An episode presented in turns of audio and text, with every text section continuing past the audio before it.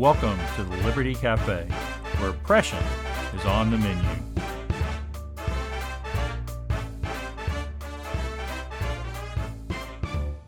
Welcome to episode 40 of the Liberty Cafe. Hi, I'm Bill Peacock, and I'm glad to have you here with me. This is, is, as I said, episode 40 of the Liberty Cafe. But actually, we've been doing this for just over a year now. I didn't actually get to doing an episode every week, but it's been over a year now. And thank you for those of you who've been with me from the beginning and who may have just joined me recently. Also, offer great thanks as I do every week to our sponsors of the Liberty Cafe, Texas Scorecard, a great organization with great people fighting for our liberty. Well, today on episode 40, we're going to talk about the corrupting power of government.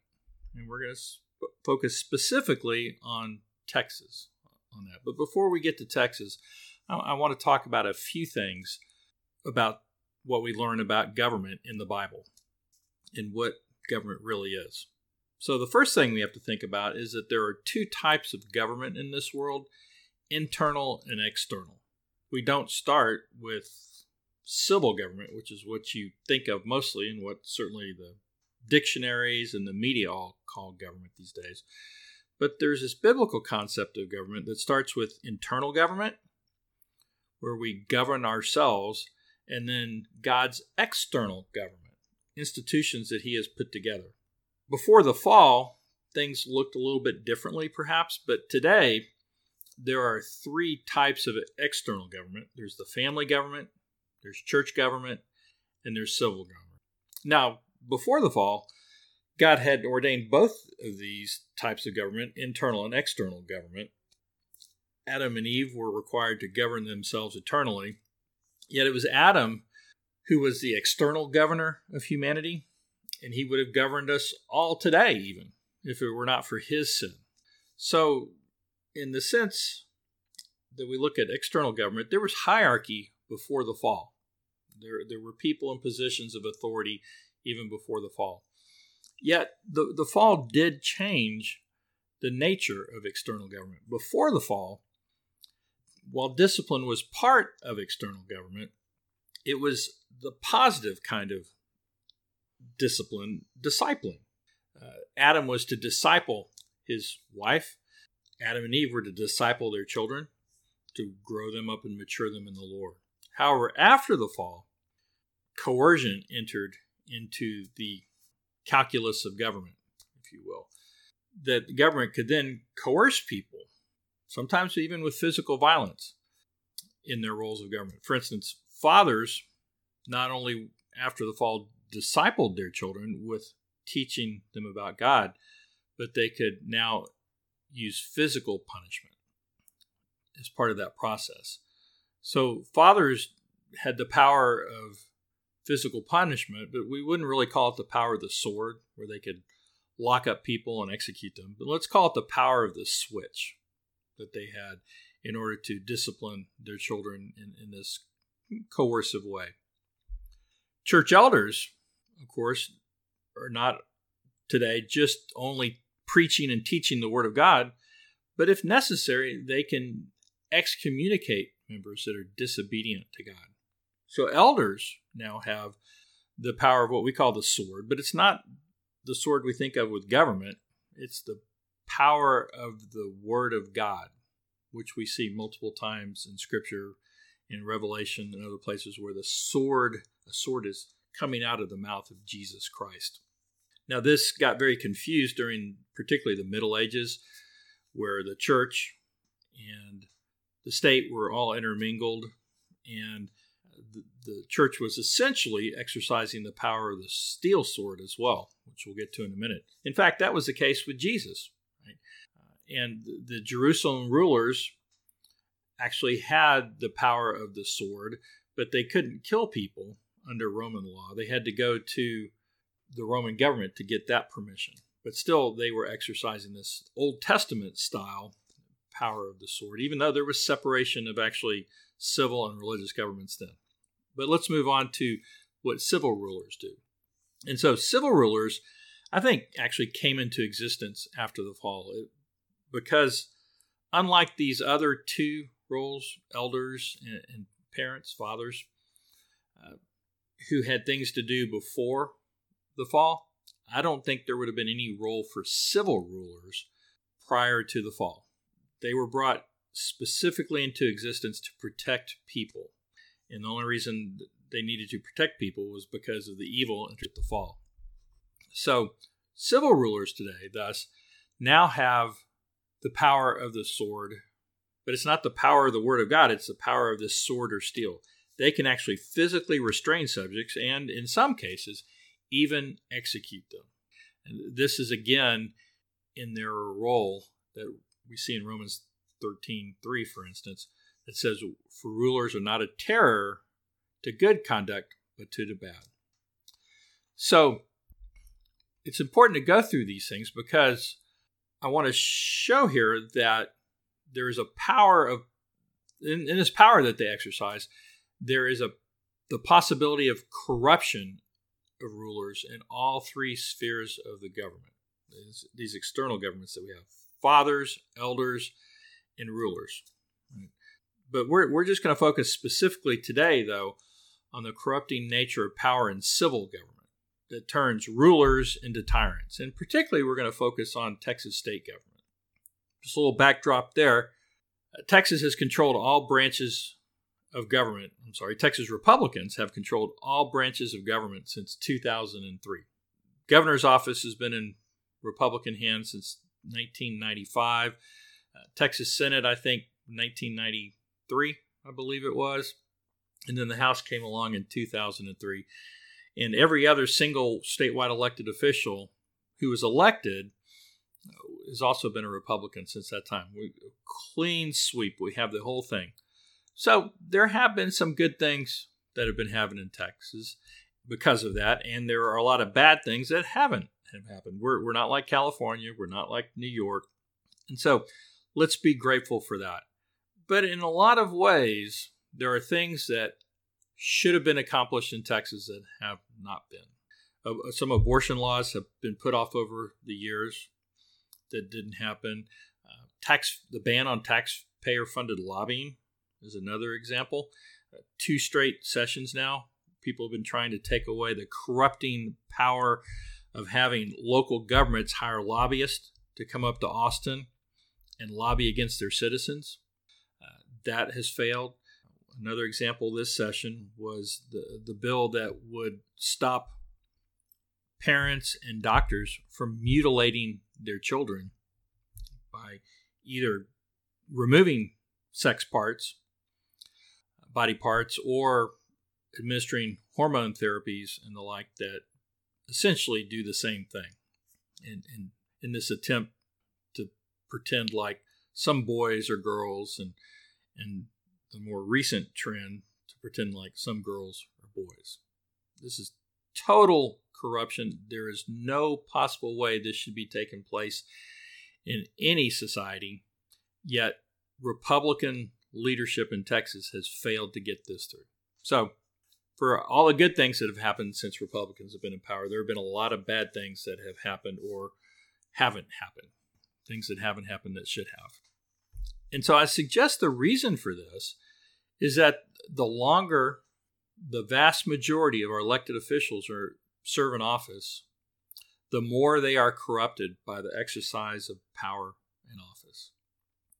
So there are some elected officials who manage to resist this temptation, but not many of them. And, and I'm not suggesting that these people are taking bribes or doing those types of illegal activities.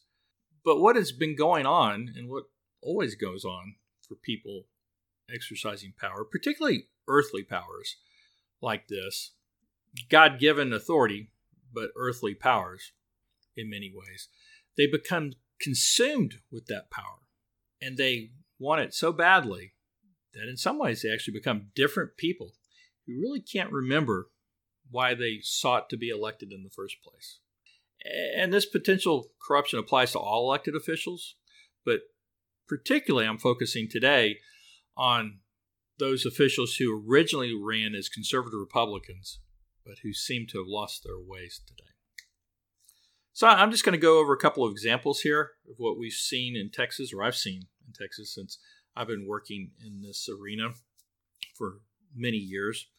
And I'm not going to name many names. I'm going to name one name at the end because I think it's a powerful example. But I'm not picking on individual politicians here. What I'm trying to make the case for here is that this happens to everybody.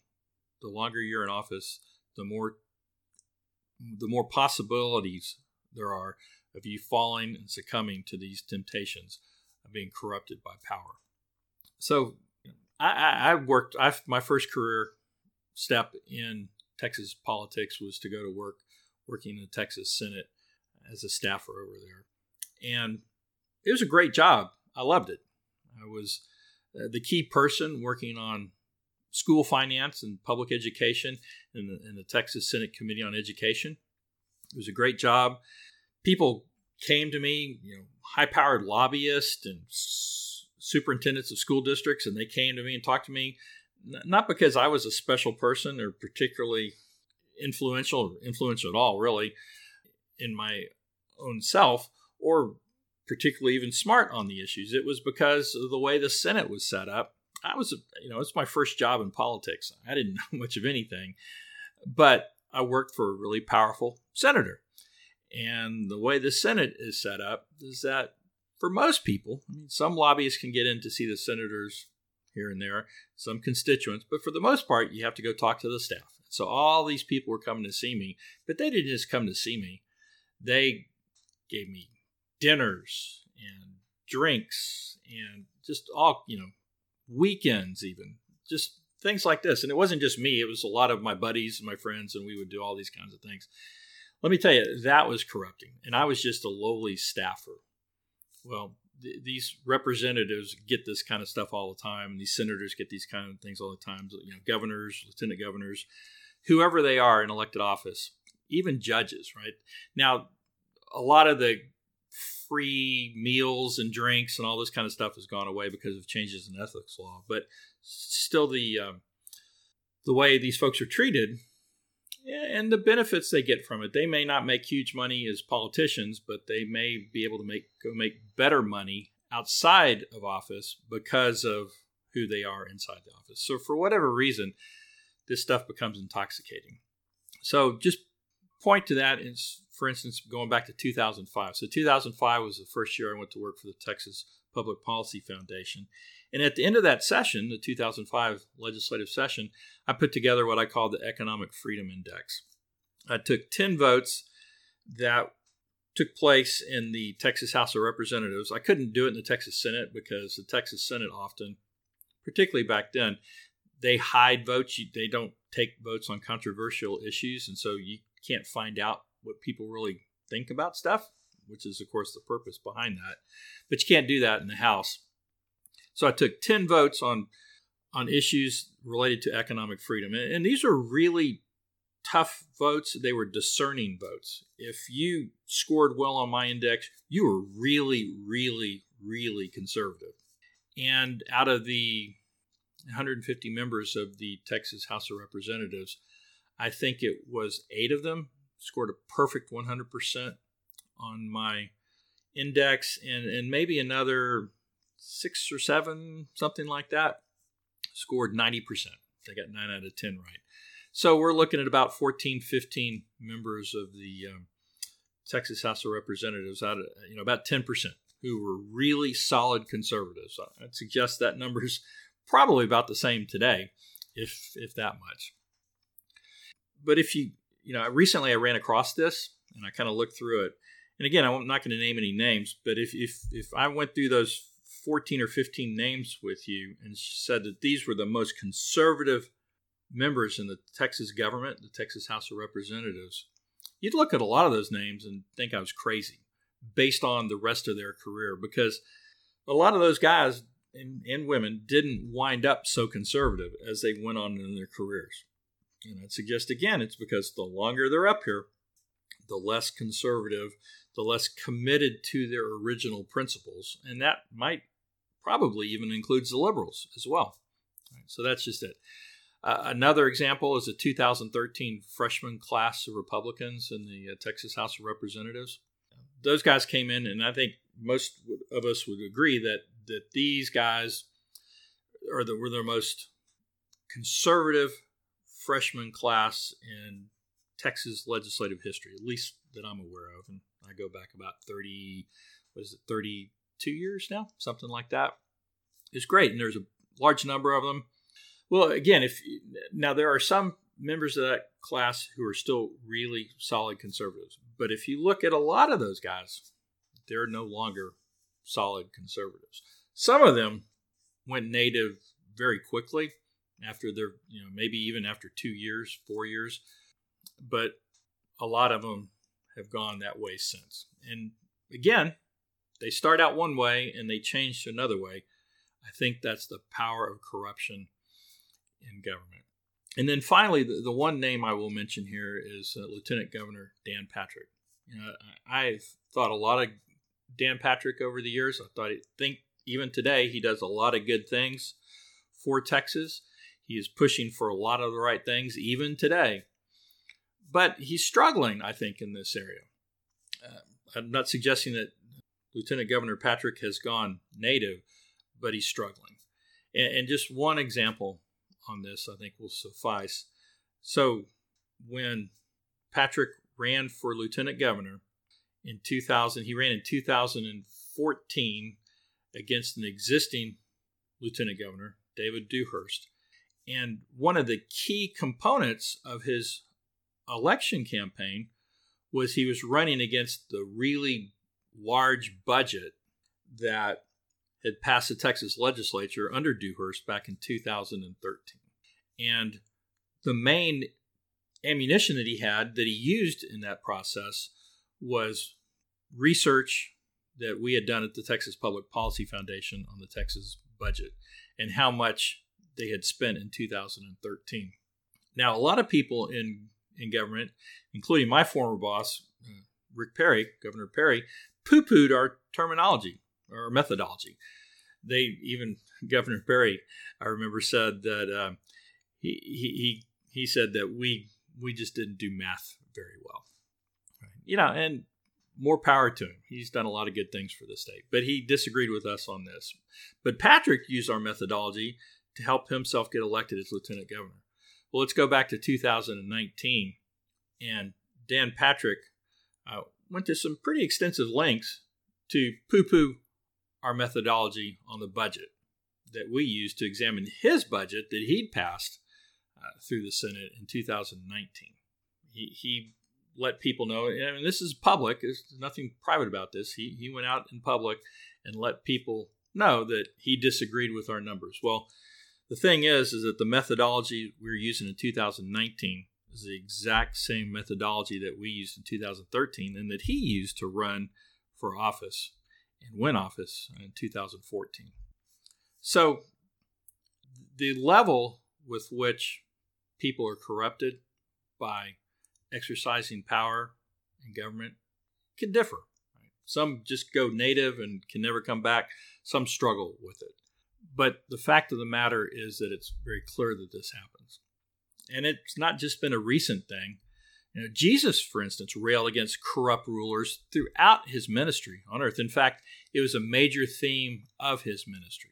He went after Sadducees and Pharisees and scribes. And, and these weren't just religious rulers, they were also part of the ruling council of Jerusalem, which was a civil body that ruled under the authority of the Roman powers. And Jesus warned the people of Jerusalem about their leaven, their teaching. He called them whitewashed tombs, he called them hypocrites.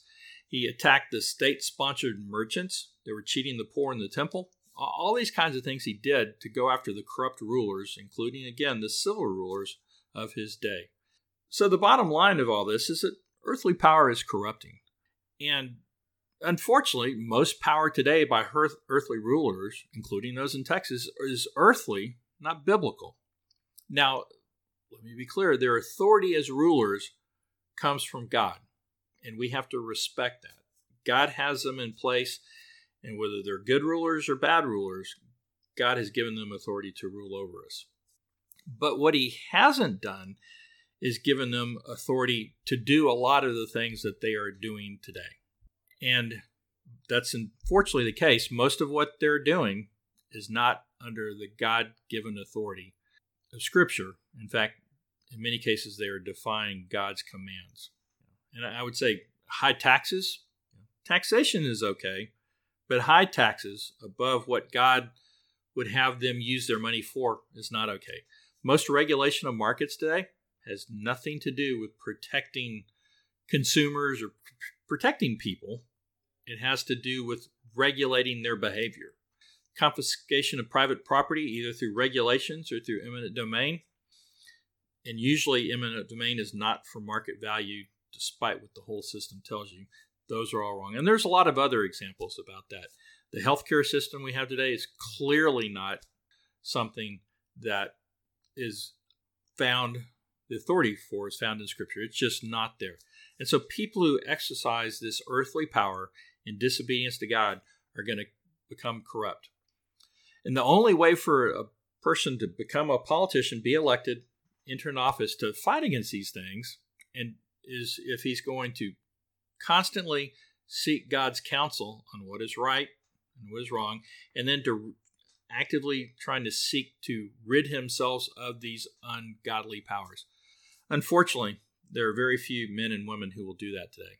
I know one guy, Talmadge Heflin, I used to work with him at the Texas Public Policy Foundation, who, you know, he was in office for 20 something years, and he was as godly and humble when he came out as he was when he went in. I didn't know him when he went in, but just trust me, he's godly and humble when he came out. And I've, seen, I've known some other politicians who've served for six, ten years, those types of things, but very few of them make it through the process and remain humble and committed to why they came in at the end of that process. So let me just finish up here by saying today, my podcast today is not about term limits, but let me just point out to you that term limits are one of the few policy tools I think that can eliminate this temptation of politicians to abuse power. And, and so we shouldn't think positively of term limits just because it protects us from corrupt rulers, which it does, I think, but it also protects the rulers from corruption themselves. If you care about the people you're electing to office, you should want term limits in place. Of course, there is a, spiritual answer to all this, which is repentance. But unfortunately, few politicians seem willing or able to repent of abusing power. And so we need to be praying for them as they're in office.